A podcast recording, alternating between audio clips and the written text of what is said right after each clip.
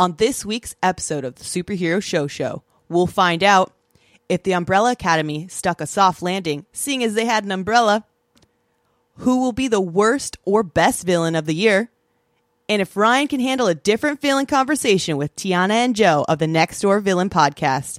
All that and more on an all new episode of the Superhero Show Show.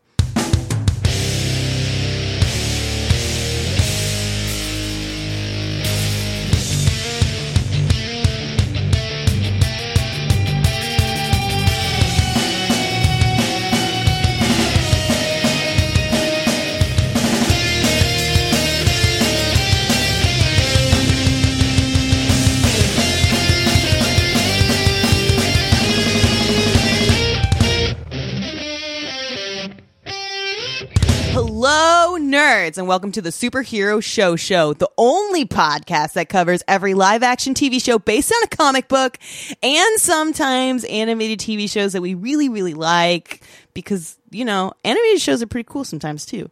And if you're wondering who I am, it's me, Caitlin. I've taken over. They can't stop me. I ran in here and I said it. So I'm, he- I'm, I, this is my show. This is my show now. I'm taking over completely. No one else will be here. Just me. That's all. And I'm so glad that everyone else is listening. Um, this is going to be a great one because no one else is here. Oh no.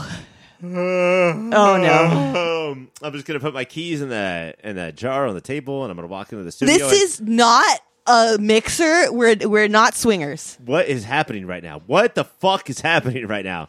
Caitlin's in the host seat. Uh, uh, Did, did you have Only wait? d- Oh. li- Who like did you? Are you just sitting in the throne right now? I am sitting in the throne, and yes, I am also taking a dump on the chair. Okay.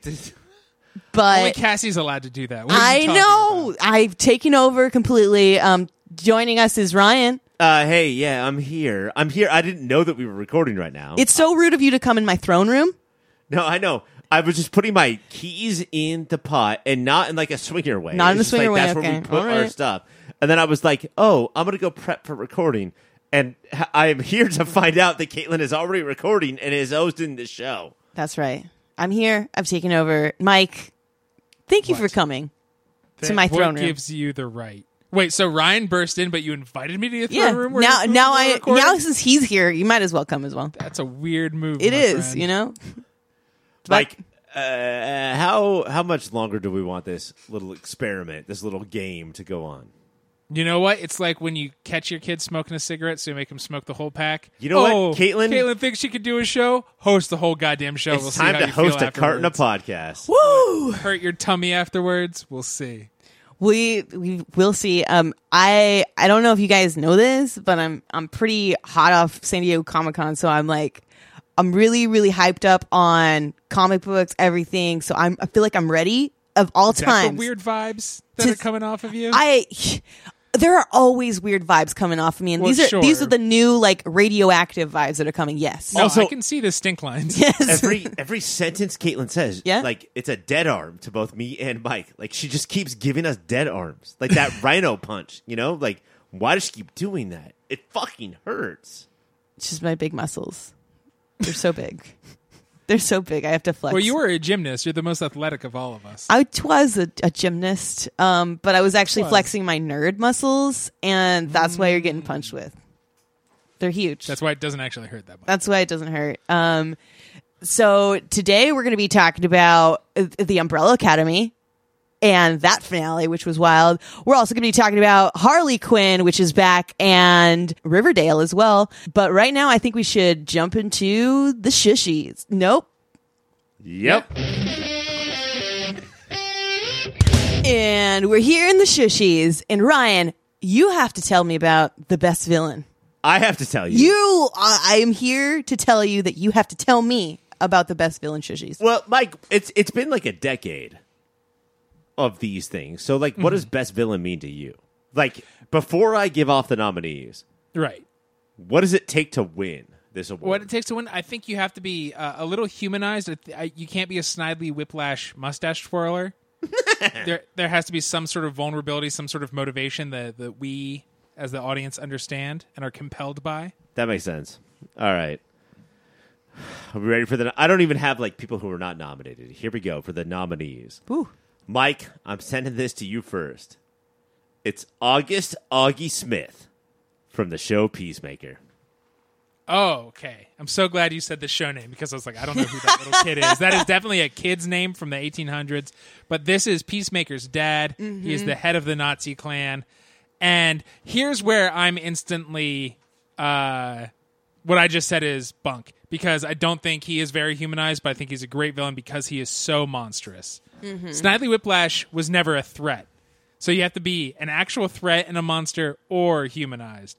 And what a despicable, very grounded, very real kind of person that we see in this day and age in this comic book television show. And the scariest thing of all time, which is like, oh, white supremacist, like we all have, with a basement, a time changing basement where he can go get in his uniform.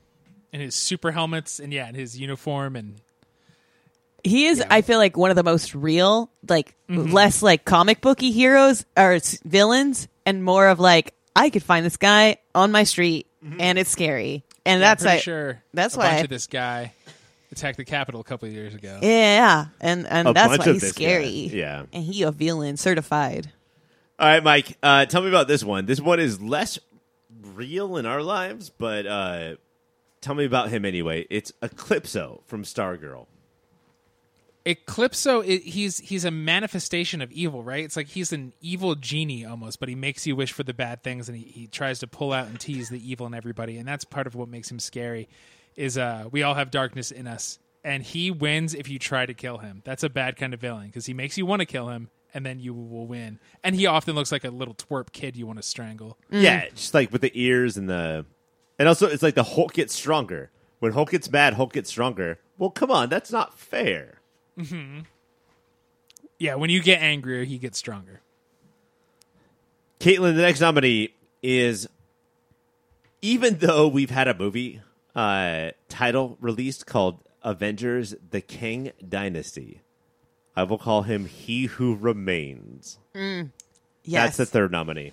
from Loki. Yeah. Um I think he's more of a villain because we really don't know everything that he's capable of. We have like scratched the surface of what he can do and it's terrifying already because he's like controlling timelines and he's broken everything essentially. So what to becomes of Kang? What will he bring? I don't know, but I'm scared now. So Caitlin's he, uh, announcing the 1940s Yeah, radio serial what will version he of do? Avengers: The Kang Dynasty. he only had one scene this year, but it was a big one. And is it the fact that like it's not the whole Doctor Doom thing of like I will kill you, but he's like I'm having fun. Yeah. I'm Right. having fun here. Well, so we saw all the scary things that you know he did, and then to see him finally in like I think what the last episode we saw him, it's like oh he did all this. So I mean we didn't see him, but we've seen what he's done.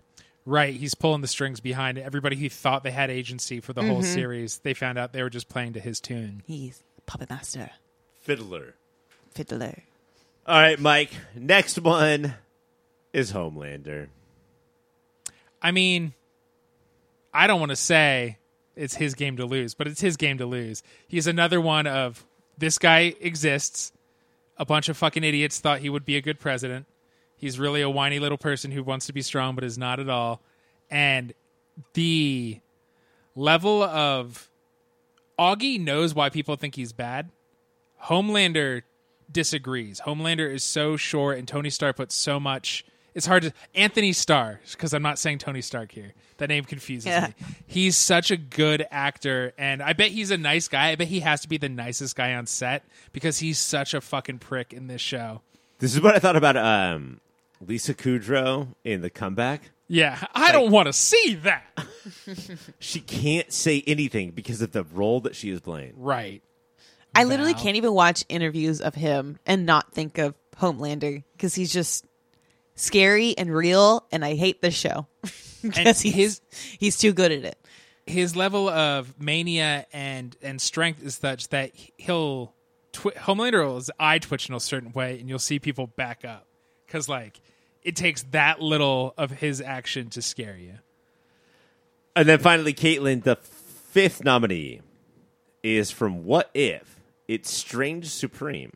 Oh, we have the Dark. Str- He's the one that has like all of these like zombies and everything behind him, right?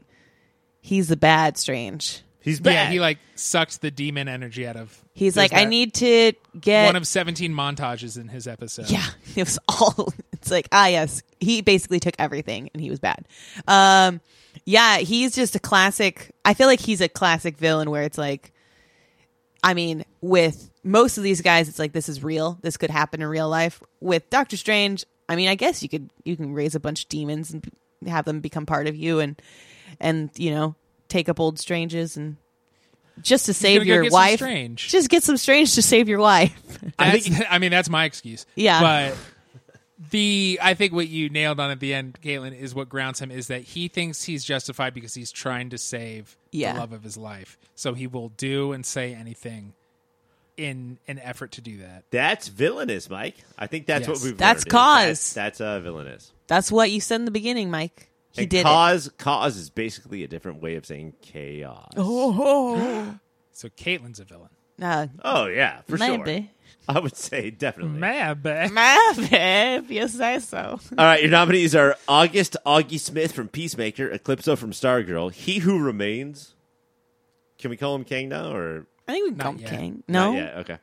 Uh, from Loki, Homelander from The Boys, and Strange Supreme from What If. What I are we- think what we are rounded up thinking? some scary guys. No, these are some terrible people. Hey guys, what do you call it when you fuck a person you don't know in the Taco Bell bathroom?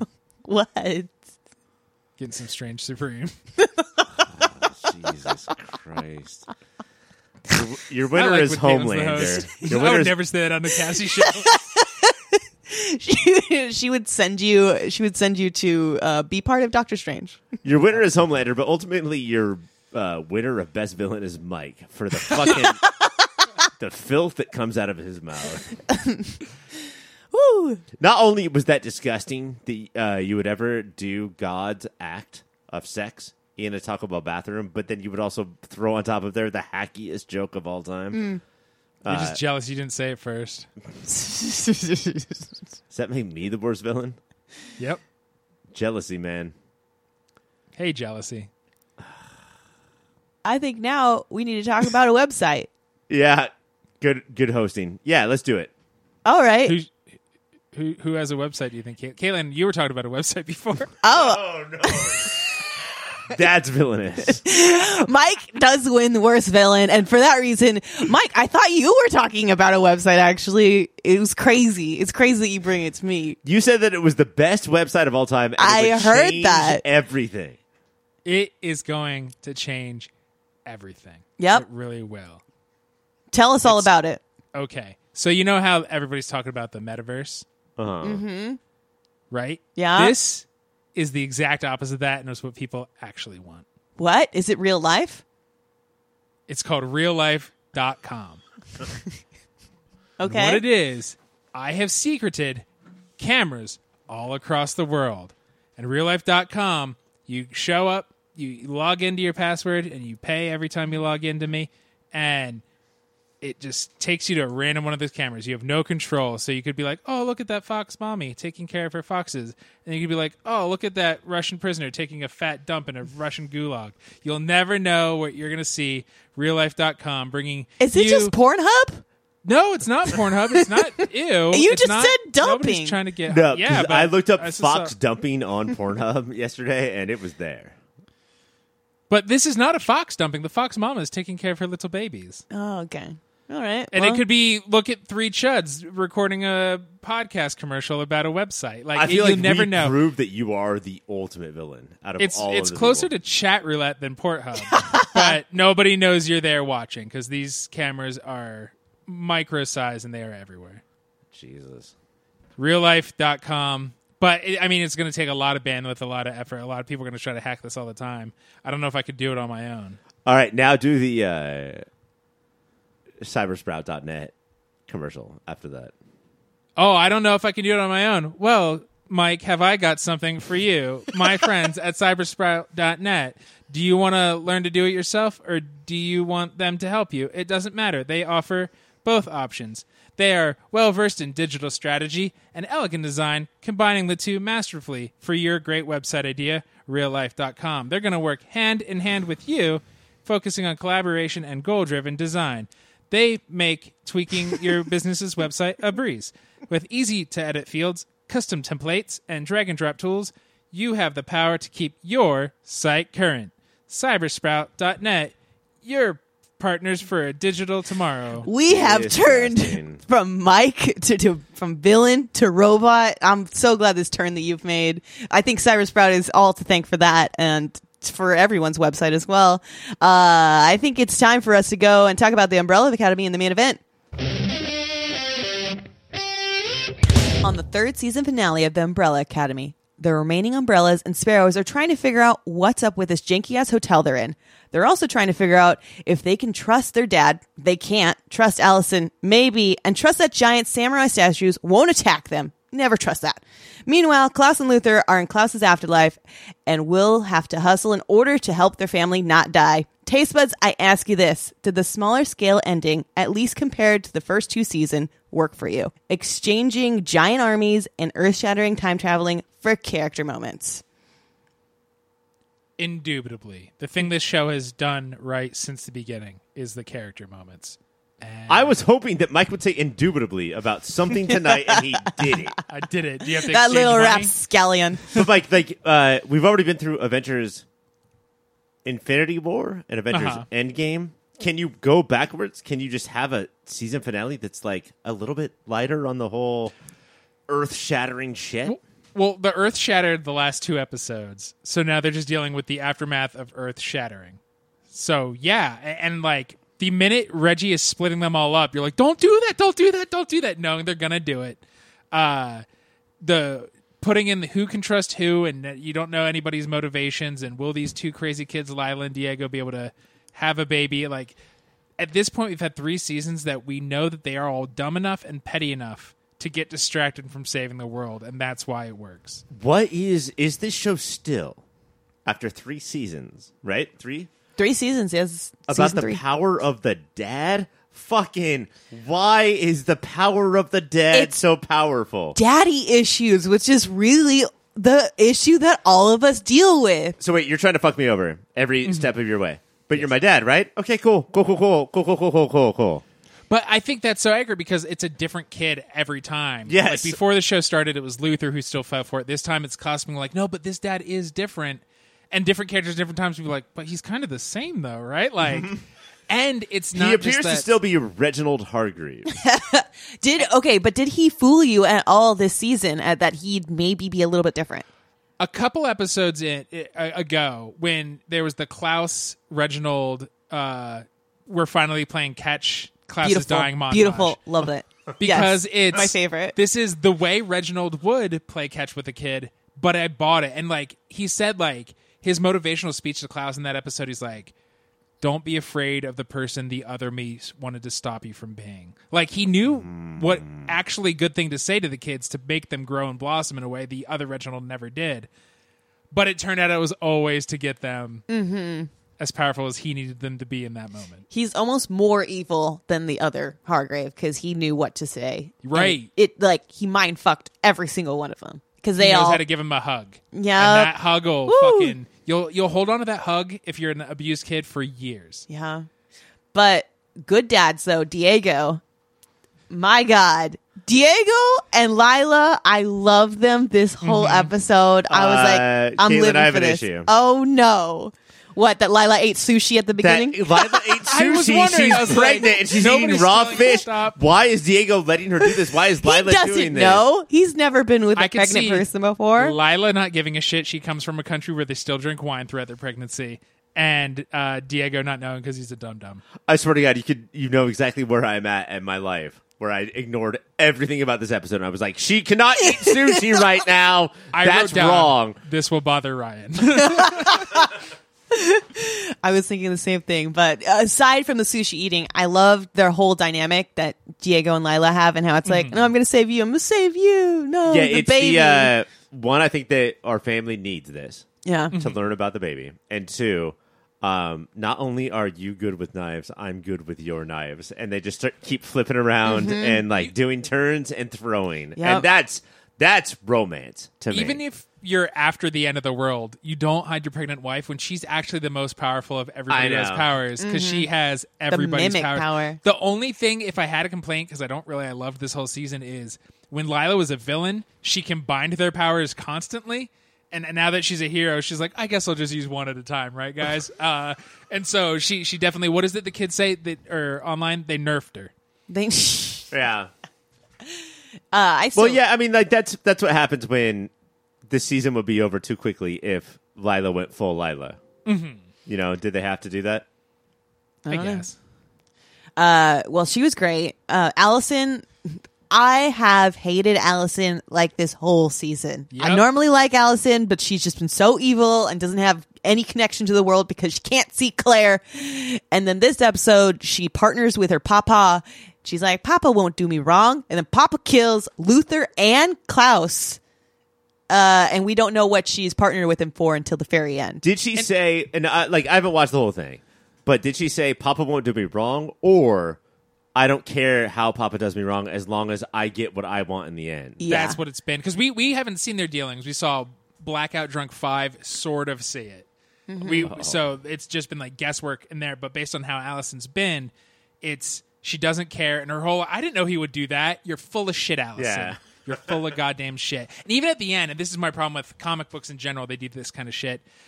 Uh, would not trust Allison ever. The way Victor's like, yeah, I guess I will trust you. Uh, they all jumping to the very end. They're in, I think, World One.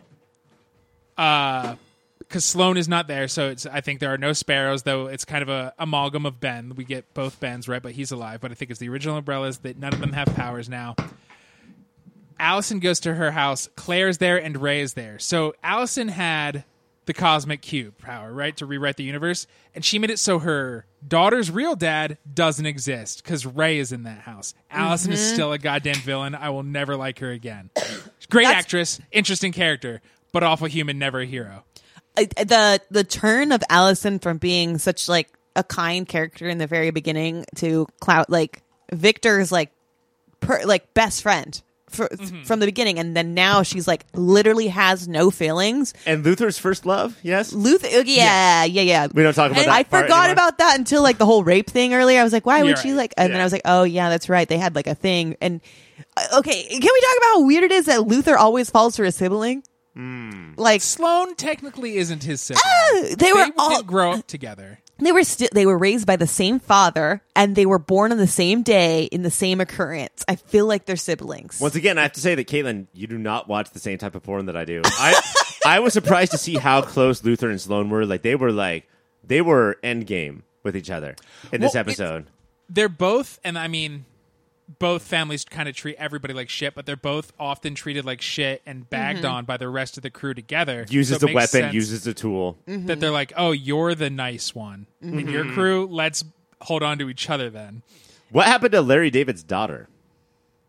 Who's What Larry happened David? to Larry David's daughter? Use other words. Larry David's daughter was cast as the girl who spit acid at you and Oh. made you go through like trips. Sh- That's she Larry died. David's daughter.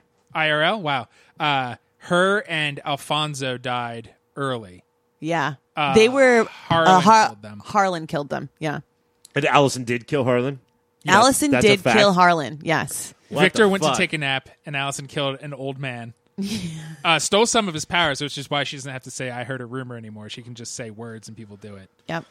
Getting back to Lila, I wanted to ask you guys a question. Um, is uh, Elliot, what's her character's what's Elliot his character's Page. name? Elliot Victor? Page? Victor, Oh, Victor. and Lila standing together, saying, "Let's be together. At least we're not pointing this at each other. We're friends now." And then pointing it at the samurai, or samurai. whatever. Is that the most comic book TV shit? Like, is that the definition of comic book TV Yes. dialogue? Of I, I was living in that moment. I was, we're not.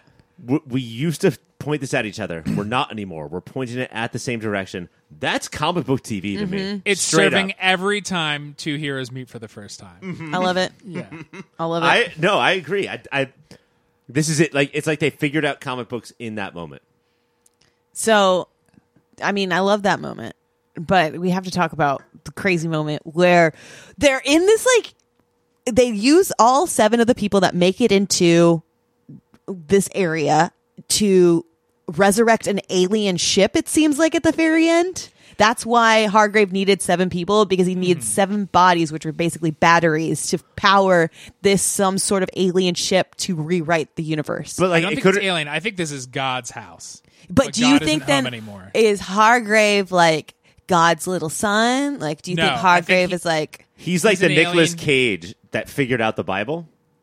he's an alien for shizzle. What shizzle? does that mean? I don't Like he's uh Nicolas Cage, Cage in National Treasure figured out the code to the Bible, and then now he's he got the lemon juice on the back of the Constitution. Is what He's, he's, saying. he's done all the research, but he's powerful. But he's not. He's not God or a demigod. He's just very powerful and has done. but does does he of need to put powerful people on each of the stars? Yes. He needs good batteries, and That's a why he regular kept person. Seven. So the three of us would not make good batteries because we No, we would die right away. Right. What I thought was weird is that he killed off Klaus before he even went in, and Luther. Those are two possible batteries that he could have had if a samurai would have taken him out. Like he was really banking on these seven to make it. Right. I, I think it's that both of them, for different reasons, are were too chaotic for him to manip- manipulate. I think at this point he knew how to manipulate everybody who was going in, Mm-hmm. and though I would kill five if I were him, Uh, Right? Yeah, But- for sure, dude. Klaus and Luther. Five is in- too smart. in the story, I think Klaus is too uh, heartfelt. Like Mm-hmm. I think he would start seeing things that way because it's too heartfelt and not into sacrificing his siblings. And that Luther at this point was so anti Reginald that he couldn't trust him and probably beat the living shit out of him. And kill. I would kill Victor too. Like Victor is So it- powerful. Yeah, and like sort of been our, I don't know, like our Nightingale of like when things are in trouble. He's the one who's like, uh, this is Unleash bullshit. Victor. Yeah. He can do it. Well, he ends up using these guys as batteries, and then Hargraves is an alien, which is wild. Did you guys expect him to be an alien after? I mean, he did he pull out his like alien arm. There's been a lot of hints through the couple seasons. Yeah, I think we knew that part. What I was surprised by was the fact that alien. when all seven of his kids stepped on the stars, Yeah. a uh, Ron Swanson spinny desk came out. Yeah. so like he could be, he can make sure to do all of his uh, office work Beautiful candy work. inside of this spinny desk where he could like touch everything that he needed to. That part I was surprised by. That was I that I don't know. It was more surprising that when he was cut in half that he was indeed an alien. I thought he was just smart, but he was alien Well, boy. we've seen tentacles and spikes from him for a couple seasons. Have we? I guess I, think- can't remember. I think you just blinked a few times. Probably. I but he was I a remember, robot. I mean, he killed Luther with his little tentacles, but yeah, it was wild. And then they end up, as Mike said, in back that different Earth. And Claire, I thought, okay, uh, not Claire. I thought Allison was like dead because she had everything she wanted. no, that's why I think she's still evil. Yeah, you know, she's still evil, that's for sure. And she was the only one that didn't heal up. She was the mm. only one who didn't heal up because everyone else like lost their powers. And she still was got that still big bandage on her arm. Yeah, unless underneath it, you know, there's a perfectly healed. There's nothing under there, but she looked bloodied and beat up still when she went over to see Interesting. Heidegger. Well, I don't Claire. think she's in her. I don't think she's in the real world. I think she's in. a made up world that yeah, she made. because like her husband, what's his name? Ray. Ray would have walked in and been like, "What's up with your arm, dude? Yeah. that looks hurt. Can I help you?" All with of that?" it seems off. so Because I think she helped rewrite the universe. She was the one who pressed the button at the end, which means She's like, the Margaret Wanda started of it. the universe. and yeah, so I think she could have been like, nobody's powers, so they'll be happy. I get my husband and my daughter, kill my daughter's dad, and that'll be okay. And nobody will ever question me again. like, Yeah, so I think up, she's in the world everybody else is in. uh, do you think we're going to get something like uh WandaVision for the next season then? Allison I- Vision. Allison I- Vision. yeah, I, could see not that like people don't know where they are, but like that they don't remember where they were before, except our siblings, and that they are will start fighting. Luther's gonna want Sloane. Yeah. and will do anything to get her back, and mm-hmm. everybody else just like you don't get to play God. We'll fight against her. I have to say that I loved Luther realizing that he doesn't have a gorilla torso and, and, just, and just being like, "Oh, what am I normally ripped? I'm just perfectly just svelte? human ripped." I think that was the most shocking for me. I was like, "Whoa, he's normal body." I was like, "This guy's actually kind of hot." Yeah, It was Yeah, wild. that Oh, that makes sense to me, Caitlin, based on your um, type of dudes. I I do have one question for you guys that have watched the entire season. Is number two a piece of shit, two dimensional asshole the entire season? Ben? Yes. Yes. What, like, there's one point where he brings out his tentacles to help save the day, but Yeah. before that, he's like, "Uh, I don't, I don't fucking care about anything, and I'm gonna fucking run away." And like, you're stupid, and I'm not stupid. And Sloane calls him out. She says, "People are dying left and right, and you're acting like a sulky teenager." And He his only sucks. response is, "Uh."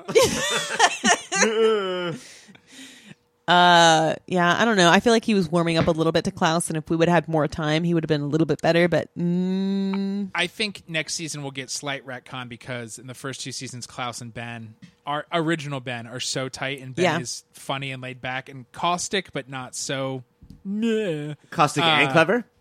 Yes, and so I think hopefully they'll just be like, like comics do, be like, eh, you don't know which Ben it is. He's fine. it's the same. Uh, four more questions. Uh, one, do the creators of the show know what trypophobia is, and that the samurai skin with the roaches climbing in and out of the samurai's holes in his face? Does anybody know how awful is- that is to watch? What's trypophobia? It's the No. fear of holes. Like, yeah, it's just holes and things. Yeah. Uh, number two, uh, what is the importance of the post credit scene? Because that was Ben on Oh. a subway. I didn't watch it. What was it? I saw it starting to play, and then I tried to play it again, the episode, and then it was like, "You've already Man. watched it," and I was like, "I'm not going to rewind through this whole streaming thing." services really shitty, really Yeah. shitty at their job. Yeah. this pisses me off. Anyway, it's just What Ben. happened? It's just Ben on a subway, and he like, or the actor who plays Ben. I don't know if it's number two or a different Ben, and he like smiles, and that's it. And I didn't know what Oh. that meant. Um, Okay. uh, number three, where is Pogo? Oh, where is Pogo? Is he here or is he? We only Go, got go. like, one or two episodes of Biker Pogo, and you decided not to watch Ryan. You chump. And number four, who is the lady that hold hands holds hands with uh, Hargreeves in the big? tower Okay, scene? we saw her on the moon as a dead girl on the moon. Yeah, she was. She's Nora Fries. She's Hargreeves Nora Fries. that Okay. everything he has been doing is to save her. That's why he sent Luther to the moon in their timeline. Even though Luther couldn't ever go, he was like blocked off from that part of the moon. But so Luther would be on the moon, so nothing else could fuck with her cryogenically frozen body. Uh, Um, so I think we'll get into that more next season because I think there's been hints about it. I think Grace is supposed to sort of look like her. Grace is their robot mom. Mm-hmm. Um, even though I think it was a different actress. So what's so interesting is that what Hargreeves did to get his lady, Luther is now going to do to get Sloane. Allison did to get. So it's not just daddy issues. It's like how gross will you be to deal get one person you love? Yeah, and it no, it's like uh, blinders. You know, like I will do whatever it takes. I will kill thousands to get Right. this one person that I love. I guess, and that makes me question me. Like, I love my wife more than anything else, but do you know what I'll do? I don't know. Get remarried in a decade if I lose her. like Ten I years, won't ten years of wearing black, and then marry somebody else. Ten years is a I- long time. Yeah, maybe two. Maybe Let's two months. years. Two mo- oh. let's do two months. Two months. I think it's time for us to go into the Pull List, guys. yeah. Yeah, let's go. And we're back in the Pull List. And our first show is Riverdale. In the penultimate episode of the Riverdale season that will forever be known as the season that went supernatural, the Riverdale kids and Percival have their final battle. After failing to negotiate with Percival, the gang has no choice but to figure out a way to make him vulnerable and kill him. I can't remember how they did it because I watched it a week ago, but it was probably crazy. The battle ends with each cast member getting to punch the shit out of Percival in the face before cutting to an even more real reality where everyone has stabbed Percival. Wow. Taste buds, I ask you this: when it comes to Percival Pickens, or you know what, when it comes to me, would you rather punch in the face or stab? Ooh, that's a hard one. Where do we get to stab you? Whatever you want. Stab.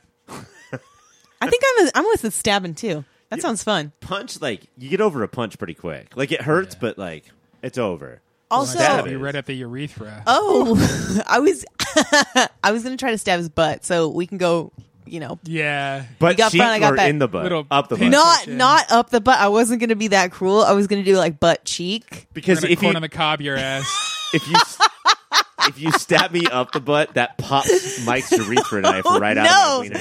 Oh no, I do like uh Mike, you brought up something really good. It is the corner of the cob, putting one on each side. Can we work together? Are you down? and then we just Really? That's roll good? them over a giant thing of butter. Love that. Love that. Twist me around at my middle. Yeah. At your butt and Butt dick sides. hole. Oh, oh. A lot of people don't know this, but I have a six foot torso and a two foot leg, so that's gonna be awkward. You Got a six foot torso and a two foot leg. Um, so Percival, they finally figure out how to get him to die, and they all stab him. And when he wakes up in the Is that his reality, weakness? Stabbing. stabbing. Sorry. When they uh, get him in the reality that is actually in, he looks around the diner, and every cast member of Riverdale is standing there with a bloody knife and just licking it and looking at him. This show is changed. It's a weird show. So how many realities do you think there were? Uh, I'm going to say six or seven, but I feel like that he is actually done. But there's one more episode. But there's one more episode because right when he was about to die, he was like, "Comet that's about to hit the Earth, Oh, Bailey's comet. Bailey's comet. Uh, you're about to miss the Earth. You know what? Don't. Don't Bailey's comet, Earth." not Halley's comet. And then he sends it right to the Earth, God right to damn it. Riverdale. God damn. Right. What if it is a 30 second finale and the show is done? That would be so amazing in so many Bold. ways. We for could me. only hope. That would be awesome. Uh, well, I feel like with Riverdale, we cause sometimes we get excited, and sometimes it's like this is too much. At this point, this episode seems like just from what you're saying, Ryan, it was a little bit too much. Uh, no, this was the perfect amount. This Really? was. I wish Okay. Mike had watched this episode Ah. instead of last week's. It Wow. was so so good. Are the three executed folks still executed in this episode? No, uh, first Percival returned the corpses, but without their heads. Wow. And so the gang had to go back and steal their heads because you can't revive a corpse, Mike, without having the head attached. So they got the heads back, and now though all three of those people are totally fine. That's that's Who great. revived them? Did Sabrina Spellman come back? No, it, uh, This is Percival, right? Cheryl Blossom is capable of all this. Oh man, our our you know hometown witch, beautiful. Um, uh, um, Ryan, do you have a moment of the week? I have a moment of the week. Um, the uh, the gang, uh, the serpents, attack their rival gang, um, and The Ghoulies. the the ghoulies think that uh, they're ready for this attack, but they're not. And Toni comes in, and the gang leader that she's attacking is up on the balcony, and she's like, "Kill them!" And she's like, "Hell no, you won't!" And then goes like this with her arms, real quick. Then it cut, Describe your arms because nobody can see your arms. just throws just throws two gangly arms real quick, Beautiful. and then it cuts to uh, the gang leader, and two ninja stars hit her right in the face. Whoa, And she dies. so good. Love that. Where are the ninja stars on our shows? We need more ninja stars. You're right. I I'll feel like those sign were, a petition. those were really Change.org. big in like the 90s and early 2000s, and we haven't seen any ninja stars. Nunchucks, ninja stars. We need more. We need just Shurikens. just bring back the Ninja Turtles. That's all we need. Uh, Riverdale is Sundays on the CW. Up next is Harley Quinn. On season three, episode one, Harley is taking Ivy on her Eat Bang Kill tour, which takes a turn in tone when they stop in Eden, which is a plantopia that Ivy created. It's here that Ivy discovers she wants to try to terraform the Earth again and sets the team on their new mission. Episode 2 shows Ivy trying to lead the team to get the Eden Serum, which she ultimately messes up. In an attempt to build team camaraderie, Harley signs them up for an escape room, which happens to be a real life escape room. Uh, Taste Buds, I ask you this. How excited have you been for Harley Quinn to be back? So excited. So excited. So excited. I love this show. And that's all I remember watching these episodes. I was like, every single two seconds, I was like, man, this show's good. I love this show. I have a bit of analysis that I would like to talk to you two about. Okay. But for the most part, I would be like, the show fucking rules. Yeah. Uh, laugh my butt off. Yeah. Had to rewind multiple times because my wife has a louder laugh and could not hear a lot of it. I rewound three times because I was just like, this is so fucking funny. I missed something and I need to hear it. Do you remember what moments? Uh, nope. Okay, Cannot. That's fine. Because yeah, they're a mile a minute. Yeah. it is Thirty Rock level like uh, and speed of comedy with just the deepest bench of knowledge of Oh. DC comics. I remember one of them. It was Ratman. That was that got me. Did you Ratman? There was just all of a sudden. I don't Oh, know. yeah. I literally cannot tell you. After watching it twice, cannot tell you why a rat shadowed a bunch of babies, oh, and then all of a sudden there was a rat that was basically Batman's mom and Batman's dad The- that got murdered, and then Yes. The There was funniest Rat part Man of with the pearls. of the two episodes, the thing that rocked my house to its core was one of Gordon's lieutenants is going Parks and Rec like town hall on him and saying, "Here's why the city sucks." At one point, she says, "Children driving buses." Wait, that fucking that that destroyed me. but also uh, pregnant rats on every street corner. and then it's like 15 minutes later that we Oh, yeah. see everything she said. this is what it's a all coming true. ate up city compliment. Children, Caitlin, do not ask me what my moment of the week was later because children driving buses is that's my answer for all of it forever. But then also pregnant rats uh, on every street corner giving God. birth. Of course, now there's going to be pregnant rats with babies who then.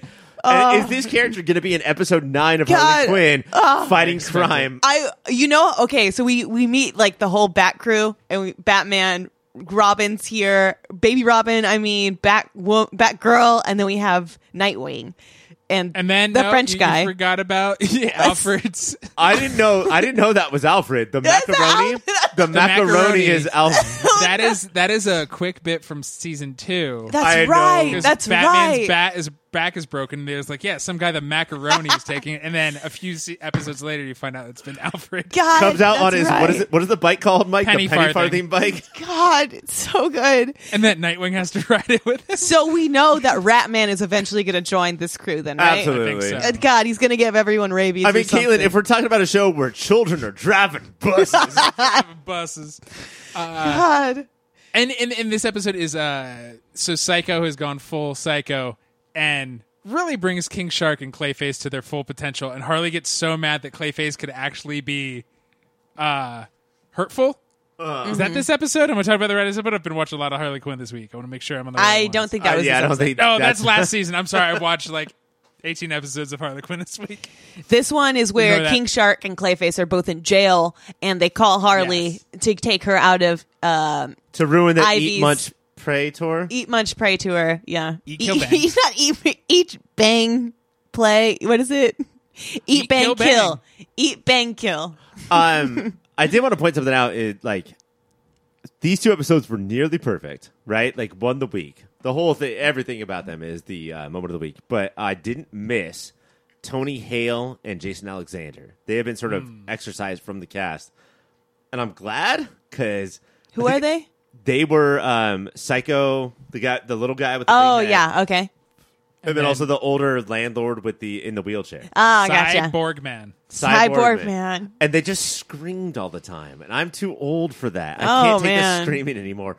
And I like this four of, or this five, honestly, because Frank the Plant plus Mm-hmm. Love Poison, Frank the uh, plus Ivy, plus Harley, plus Clayface Shark, and Shark- plus King Clay. Shark. Yeah, that's, they got rid of like the, as much as I love uh, Tony Hale and Jason Alexander, too much screaming. I like these five.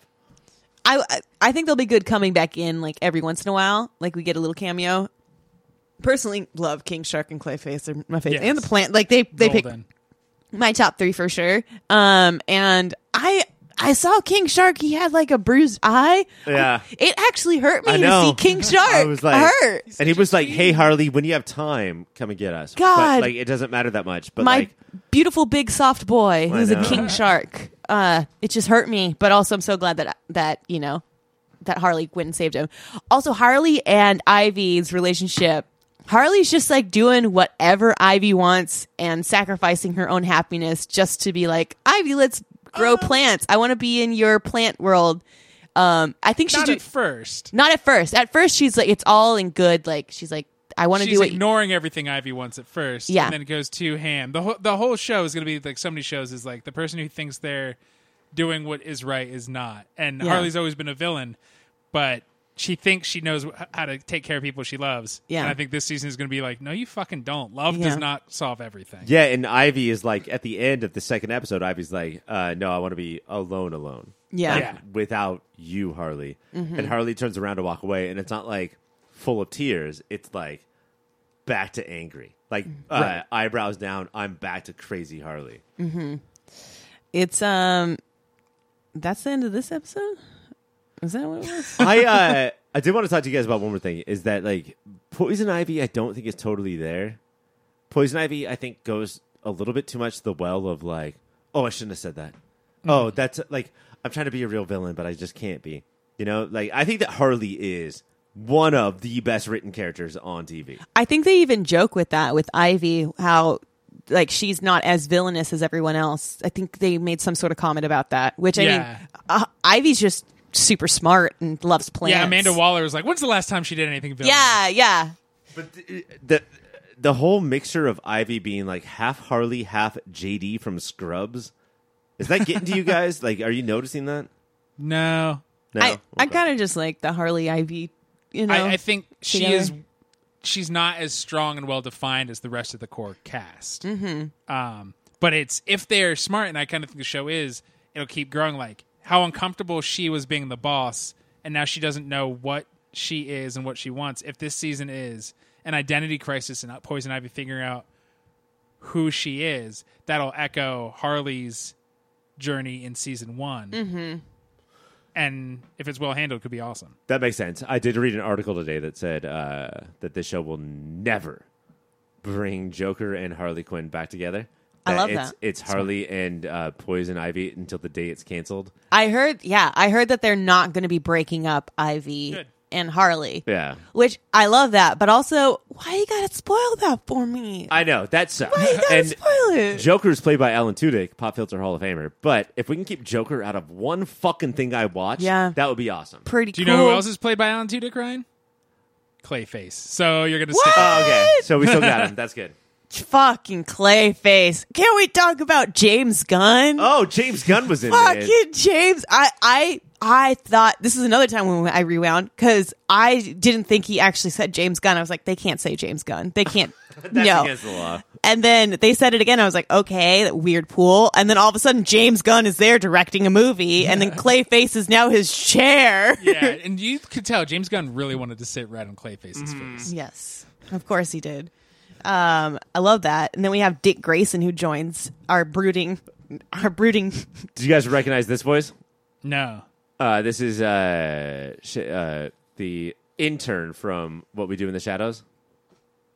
Guillermo? Guillermo. What? Guillermo was his voice. No way.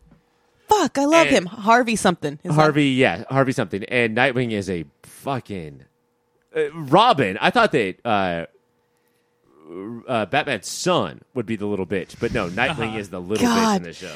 I I love I love this because I mean Batman and all the Batman people are just brooding little bitches, and the fact that they're like yes they are, and that you're showing them like that, mm-hmm. God I love it. I don't And know why I love it so much. Harley and Batgirl at the escape room, just being like, right? I these these people need to come out of their shell. Uh, yeah, I'm excited to see their friendship. yeah. Ah, I want to see more of that as well. It's beautiful. Uh, God, I could talk about I could talk about this forever, but I think we should go to moments of the week. Yeah. Sure. I'll do it. You'll do it. Okay. Uh, I think it was just kicking the queen out of a invisible plane. Like that queen needs to go, and they did it. Also, I don't know if that's going to save them from getting all of the missiles from the the not. RAF. Well, maybe they're all those planes in their head will follow the queen there you go. That's probably what's going and to happen shoot her with missiles. and shoot her with missiles to save her.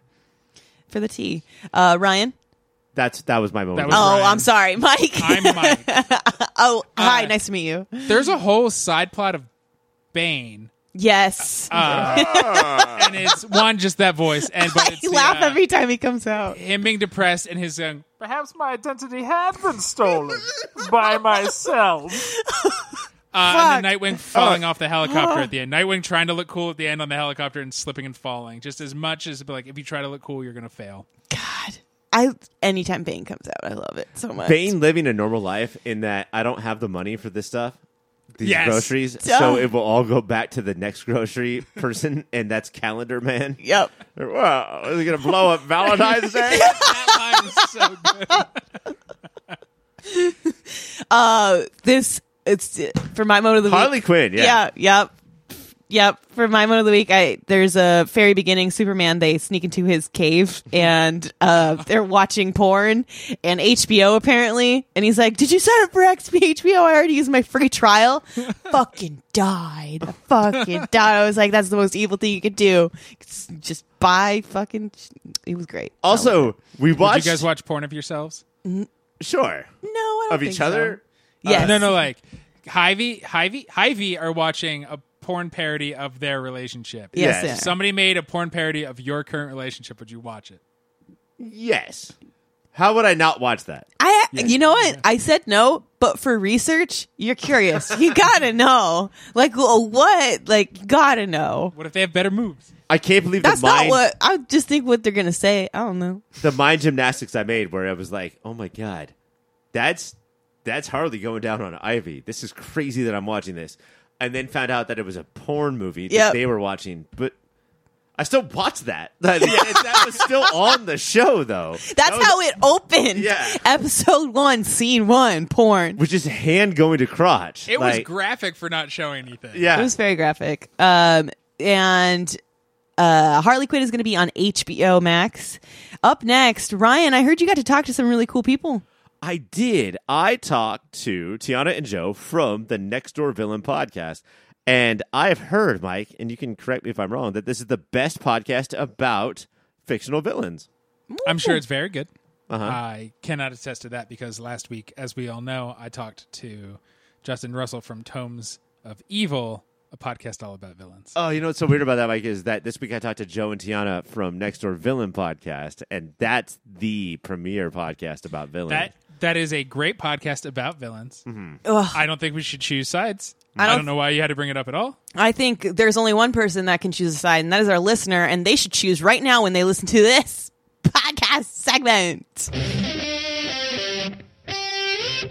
I am here with Tiana and Joe of the Next Door Villain podcast. Guys, thank you so much for being here today. Thank yeah, you for thanks having, for having us. Let's get into i want to talk about the podcast first uh tiana why don't you tell me like pitch me the po- pretend that i'm a big time hollywood podcast producer um Oh my you know gosh. those billionaires who are always on the outlook to give podcasters money pretend i'm one of those uh pitch your show to me All right. Well, you should totally invest in us because we are evil in all the good ways. We talk about fictional villains in TV shows and movies. Um, but not only talk about them, we actually really take a deep dive and empathize with them and try to understand them and also see how we relate to those fictional villains. So if you can relate to fictional villains in TV and movies, um, then you might have a better chance at understanding villains in your own life. oh okay i i could actually use a lot of help with the villains in my real life um, i can't believe how many i have uh, Yeah. Well, the the idea is that I think sort of the highbrow concept, even though it mostly just evolves into fun, is that empathy is a skill, Mhm. and that fictional villains sort of give us uh, low stakes people to practice that skill of empathy, empathy on, so that we can then take that into the real world and apply it to the villains we know. okay, low stakes. Like if it turns out that you can't do it, that's okay. They're fictional, but maybe That's you can try again with the next TV show or movie. Exactly. Yeah, yeah, exactly. So why? Where did this idea come from? Like, did you guys know each other? How did you guys know each other before the show started? And what clicked when you were like, we should talk about bad guys? So I, I- I think the origins of the podcast was on election night 2016. Oh, the creation of Um, a totally different bad guy. yeah, I think I was crying in my bed and I had I had sort of like been playing with the idea of starting a podcast and then that idea of empathy just like popped into my head that I was like there are so many people in this world that I do not understand Mhm. at all. 70 million or um, so? yeah, yeah, approximately. Um, and and so I just I wanted to play with that idea of empathy, and I like enjoy talking about um, film and television and literature and whatnot. Um, and but at the time, I thought it was the podcast I was going to do by myself, and so I was playing around with that for a long time, and I just couldn't figure out how to do it alone. And I realized that I am like a sort of a very analytical person. I like am someone who goes in with uh, kind of a strict plan. Um, I am not very sort of emotionally empathetic, but I am very logical. And Tiana sort of popped into my mind as someone who can bring the more emotional, whimsical aspect to the podcast. And I thought she'd be a good balance for me. We we went to college together, and we both did uh, competitive speech. So that that's how we know each other. And I was also telling Ryan uh, before we started recording too that uh, we we haven't actually seen each other or bit in person since the year 2016. Um, so we like started this podcast separately when I was living in Washington State and you were living all the way in Maine, which I think is a testament to our commitment. I think, um, like we haven't, we, we can't even do this, you know, in person, but you know, we're in, we're in it because we're doing it even when we're not in person. That, and I talked to a lot of podcasters during the pandemic about, you know, st- it's a weird position for a podcaster to be in. You know, the same that one that you guys were in even before the pandemic of figuring out a way to still have these relationships with people because of Zoom and the microphones and you know making your show. Um, so I mean, let's be honest. I don't know how tight you guys were in college, but odds are, over seven years, you guys probably would have grown apart, right? That's sort of how college, most college relationships work. But potentially because of the show, you guys are now tight as ever we probably would not have talked without the podcast to be to be totally honest. Yeah, I mean it, that's true. it creates a, an appointment hangout for mm-hmm. you know the people that you love the most. That's why I like podcasting. One of yeah. the many reasons I like podcasting. Yeah, yeah. It was also it was. I think it's it was cool to to have the podcast before podcasting became uh, so cool during the pandemic. so cool. Yeah, all of those billionaires out there trying to give us money. It's honestly, I have to like turn my phone off because so many people are calling now that podcast. Yeah, same, we have the same problem. Yeah. Yep. um, has there ever been a villain where you guys were like, um, I can't do it with this one? Either you realize that in the recording or before recording, you cancel the show and like, I can't, we can't empathize with this villain. I would say probably Jafar which is weird because he's like a cartoon. So you're like, oh, there's got to be some kind of childlike, whimsical way that you can like him, you know? He's oh, dick. he's funny. He's he's cool looking. He has a cool outfit on. I guess there's those things, but he's just yeah, he's just a dick. He, he like enslaved Jasmine and or something. And I was like, I think it's been a very long time since we recorded that episode but I do very vaguely remember being like, we, we don't got much on Jafar. Just like, yeah. Uh, this is going to be like a four minute episode, guys. Uh, I, am just scrolling through our episodes to try to remember. Um, the, the one that I feel like I remember getting angry about was the Phantom from the Phantom of the Opera. Oh. Okay. First of all, because I, I'm not a huge Phantom of the Opera fan to begin with um, and and not that he has done anything particularly like especially worse than um, a lot of other villains that we've covered. Like he's not like conquered the world or anything. He's just terrorizing a opera house. Um, but I think what got me so worked up about him was that he is sort of preying on this like young woman um, and that he knows he has this uh, relationship with her that is he, he's smart enough to know what he's doing is wrong. Um, and yet he's still doing it and he's supposed to be this like genius and he's choosing to use it in such like a terrible way and it's a small thing but it's like a big thing for this woman who has no path to success in life except through these terrible men who are around her so I, the, the phantom really worked me up even though he's not like destroying the world and killing millions of people yeah, and yeah. All, everything that he does is also he's doing it while singing. Uh, Joe, I don't know if you know a lot about geniuses, especially musicians, but this is sort of how they all roll. Uh, most of them are picking victims just to torture because they can, because they're geniuses. So, well, and that might be what bothers me about him is that he feels sort of real. Yeah. Um, like we we know a lot of those people in the real world. Yeah. Do you guys when you guys um now if, let's say you know you're going to a movie whatever it is whether it's something super nerdy or something not you're not covering this for the podcast but when you go see that movie or watch the tv show has the podcast sort of taught you to automatically almost reflexively search out that villain and start empathizing yes absolutely so like yeah. does that does that take over your brain sometimes when you're just like oh like your radar just seeks on to this person sometimes yeah well part of the excitement of watching a movie sometimes is when you're rooting for the hero um, or the protagonist to win, or like maybe they're the underdog and you want them to succeed.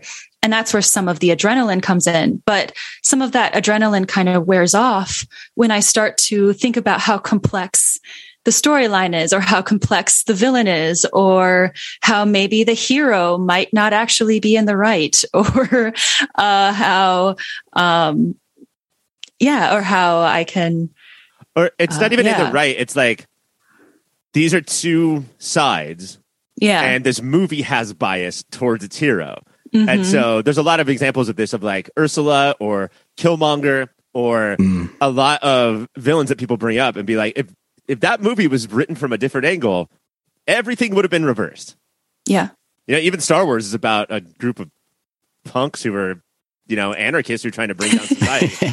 that's true yeah. I think it's it's just become really apparent to us as we're researching these villains that it- really all of the good villains are bad largely because there were things in their life and in society that beat them down and didn't give them opportunities and it's frustrating to watch these heroes who a lot of times were given every opportunity and just a lot of luck that they're the the good guys um, and the villains are the bad guys simply largely because of circumstance when like just a little bit of support or love at some point in their life it would have been totally different Absolutely, yeah.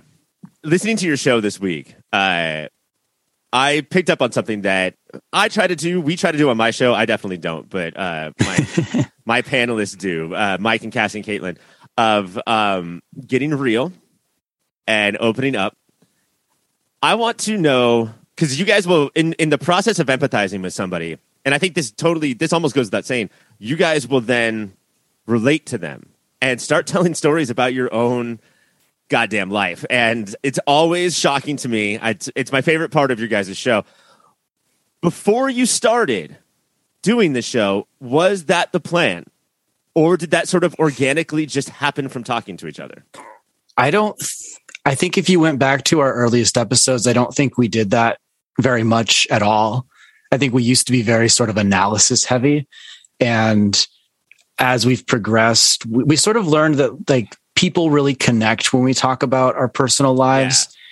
Um, and so it's just become sort of the easy thing to do. It's also hard to do um, because it can be pretty vulnerable at times. I don't know about tiana but at least for me like some of the stuff i talk about is stuff that is really like personal that i wouldn't share with some people in my life unless i guess they're listening to the podcast now Yeah. I kind of also realized later that people like relatability. Um, they like to listen to a podcast host sometimes who can say, yeah, this happened to me, or I did this, I did something kind of evil. Uh, and they can be like, you know what? I did something kind of like that too. Uh, I might be evil in weird ways. And that's kind of liberating. Mm-hmm. that that's i think why we and like people in general gravitate to villains and and really seem to like villain characters because they represent a side of us that we don't i think always get to express because society has told us that it's not okay to have certain feelings or certain desires but we all have them um, and and it's nice to see them represented even in a character that is not supposed to be good.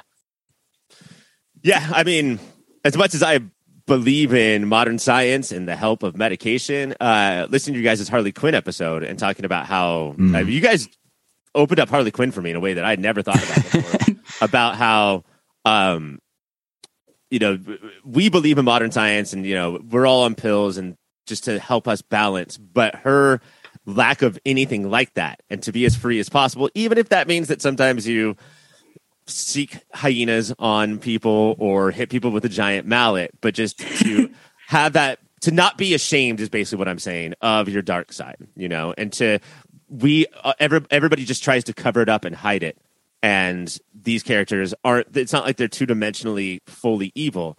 They're just exploring and showing off things in a way that we don't. Does that make sense? Oh, yeah. Yeah. Harley Quinn was a tough one for me because I I do sort of close off my emotions and I like really like rules and structure.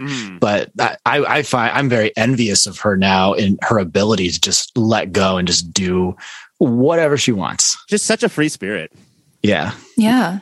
In fact, I think I subconsciously uh, tried to be her a little bit today when I put on this like really intense uh, eyeshadow, like this blue eyeshadow. I just kind of like put it on with like really intense lipstick. And I was like, oh, I look so strange, but I love it. So Yeah. I feel Also- like maybe I embraced her a little bit today. Yeah. Not subconsciously, Tiana. I, if I remember correctly, you like ran around a courthouse Oh, yeah. screaming about your love of the Joker Yeah. to, to try to manifest Harley Quinn or something. Is that right? Yeah. Yeah. I think I did that because I lost like the 30 second challenge. So, uh, like from our Harley Quinn episode. And I Mhm. think that was the challenge. And so, yeah, I, every day I'm just doing things to become like Harley Quinn. And you, Uh, you had to do this at a courthouse? I didn't have to. I just kind of chose to. I was in, I was in the capital uh, of Wisconsin. I was in Madison, Wisconsin. Um, so I was outside the Capitol building. Um, I don't live in Wisconsin anymore, so I don't know who the governor is right now. But Well, yeah, I, sounds like I was kind of like, woo, yeah, right. I don't believe that story. I don't believe Wisconsin has courthouses. All right, let's get to uh, the current state of things, guys. Um, do we have? I don't want to necessarily single out Marvel, although Marvel has been the one that's been singled out the most. Do we, in general, and then we can get specific, currently have a villain problem? Do you guys feel like 2022, 2021 is pumping out as many interesting villains as p- the past has? No. it, uh, it's sort of my like, it's sort of like my immediate um, response. I just, I just think in in the Marvel universe in particular, they're pumping out these movies so fast, and there's so many characters in them. I don't think the villains are getting as much development and screen time as they could in a lot of cases. Um, I don't know, Tiana. What do you think? Like in in Marvel or in general. just yeah i mean with all of our franchises we can do dc we can talk about even about like pixar and disney villains um do we see are we as interested in are they as three-dimensional as we feel like they used to be in the past I, what i'm what i'm nervous about is is the world so bad that maybe movies and tv are pulling back on their villains to Hmm. s- sort of like sand them down so they're not as extreme. Or my other thing is like every character is a potential star of a franchise. And so there's like this fast and the furious thing of like whoever the villain is of this movie will be on the team in the next movie.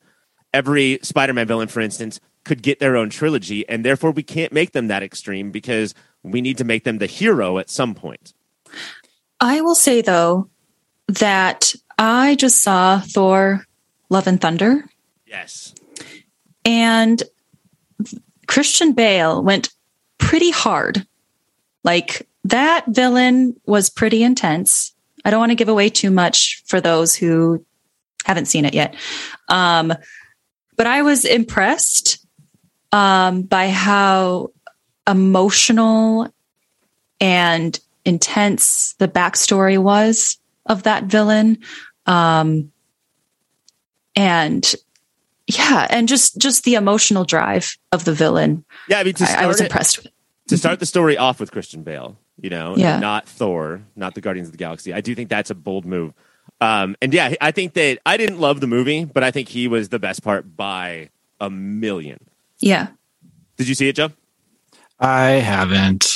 Okay, but I So- need to. I mean, I, I'm not a huge Marvel fan. I am a big Taika Waititi fan, so I mean that's that's really the primary reason I I would want to see that. But I also have heard other people who are are not very excited about it. Um, but uh, back to your point about villains, I think there is something to be said about them uh, just not being as scary or uh, like as intense. Like, I mean, I, I think back to like Freddy Krueger or Darth Vader.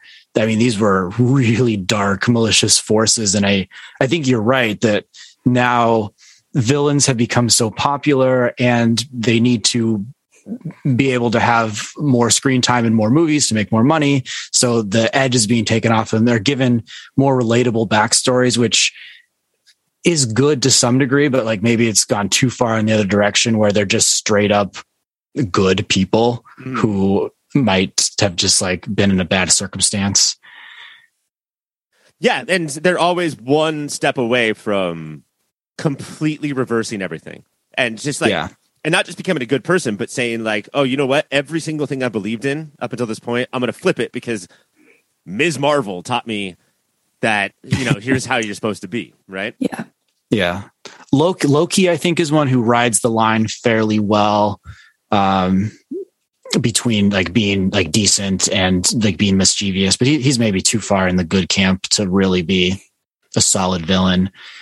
Um, the villain, the villain from this year that comes to mind, and and I'm not going to remember the name, but Tiana, I'm sure you will. That I think was a really good villain, um, despite being also extremely empathetic, was in um, Everything Everywhere All at Once. Yeah. Yes. and so we haven't talked about that on the show because it's not based on a comic book, so therefore it doesn't Um. exist. Uh, what? Let's talk about her though, because um, I think the development of that villain in that story is super important to what we're talking about right now. Yeah. So, what makes her so great? To be continued.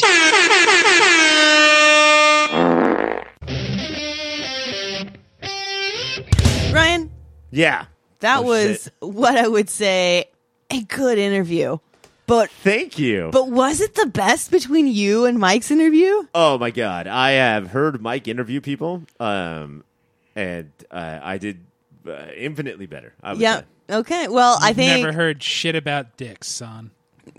We're gonna have an interview off. Do you believe me now? I don't know shits on dicks, but what I do know is that we can definitely pit you both against each other on social media in a poll, which you should definitely go over to. Guys, can you tell me about the social media channels we got? Where can people find us online? Who should? Uh, People. At These your people- pop filter on Yeah. Twitter, on Instagram. I'm a better interviewer because I pick up context clues if Caitlin doesn't know who to throw to. Yep. And if this poll does go out, it is not. It is about who is a better interviewer. I Yep. want to make that clear. Nothing. Ryan else. versus Mike. We love all of our guests. All of our guests are equally great in our eyes, at least publicly. I feel like it's very even because it was two villainous podcasts and then two villainous hosts. So now we must do the villainous thing and put you against each other on social media. So I, I- think that I think that's good. We're also Uh, on Instagram when there's no polls. That's just fun pictures. It's just fun. You could do a poll and a story if you wanted, but I don't know how to do stories.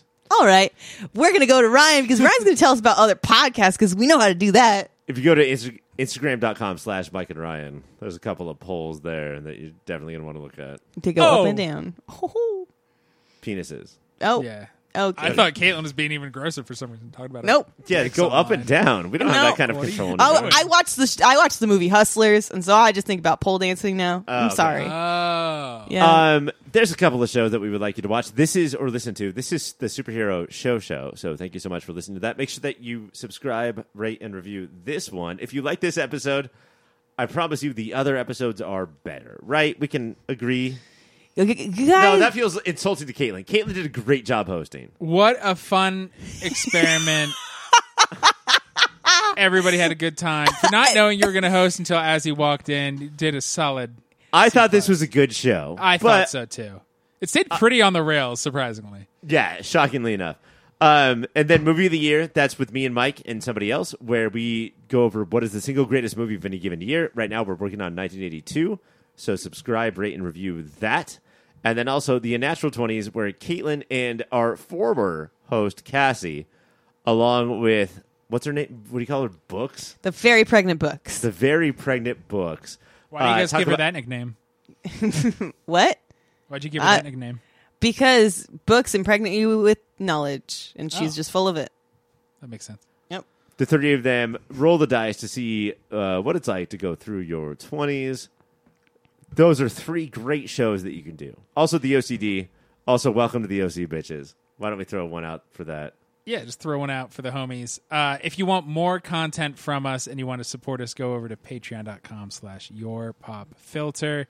We will you'll your ears will be several times a week filled with so much fun. Dumb, dumb shit. And if and if people wanted more dumb shit on the internet, is there a website that people can go to? Yes, popfilter.co is where everything we create lives. Go there, live it, love it, learn it. Throw a little slash Amazon on the back end of that, popfilter.co slash Amazon. That's how you shop at Amazon now. And hook us up while you are getting your, I need my cord in two hours. Ugh. That's how you do it now.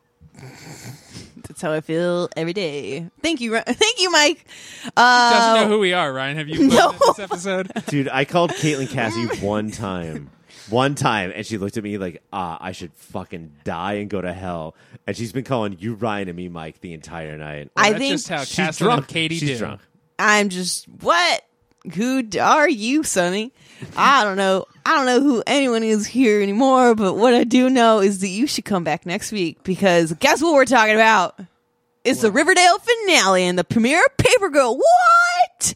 And Mike's interviewing with Adam Reck from Battle of Adam. You Battle of the don't- Atom. Battle of the Atom. Battle of Adam. Woo! Don't miss it. It's gonna be good.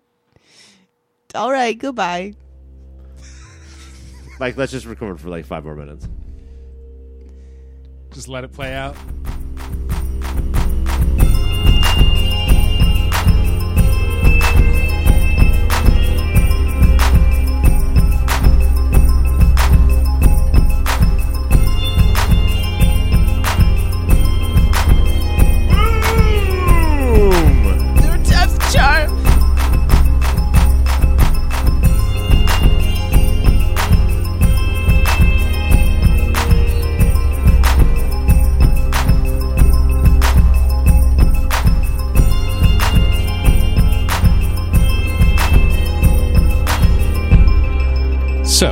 Americans overwhelmingly support the right of an individual to make their own decisions about abortion, unfortunately, that right is no longer protected anywhere in the U.S. The Supreme Court overturned Roe v. Wade on June 24th. Abortion is a basic healthcare need for millions of people who can become pregnant. Restricting access to comprehensive reproductive care, including abortion, threatens the health and independence of all Americans. Even if you live in a state where abortion rights are upheld, access to safe medical procedures shouldn't be determined by location, and it shouldn't be the privilege of a small few. And we're already seeing certain medical practices be restricted even in those states. You can help by donating to local abortion funds. To find out where to donate for each state, visit donationsforabortion.com. That's the number four, donationsforabortion.com. If you or someone you know needs help, or if you want to get more involved, here are five resources. One, Shout Your Abortion is a campaign to normalize abortion. Two, Don't Ban Equality is a campaign for companies to take a stand against abortion restrictions. Three, abortion.cafe has information about where to find clinics. Four, plancpills.org provides early at home abortion pills that you can keep in your medicine cabinet. And five, choice.crd.co. That's choice.crd.co has a collection of these resources and more. You can also find all the links to these resources at podvoices.help and in the show notes. We encourage you to speak up, take care, and spread the word.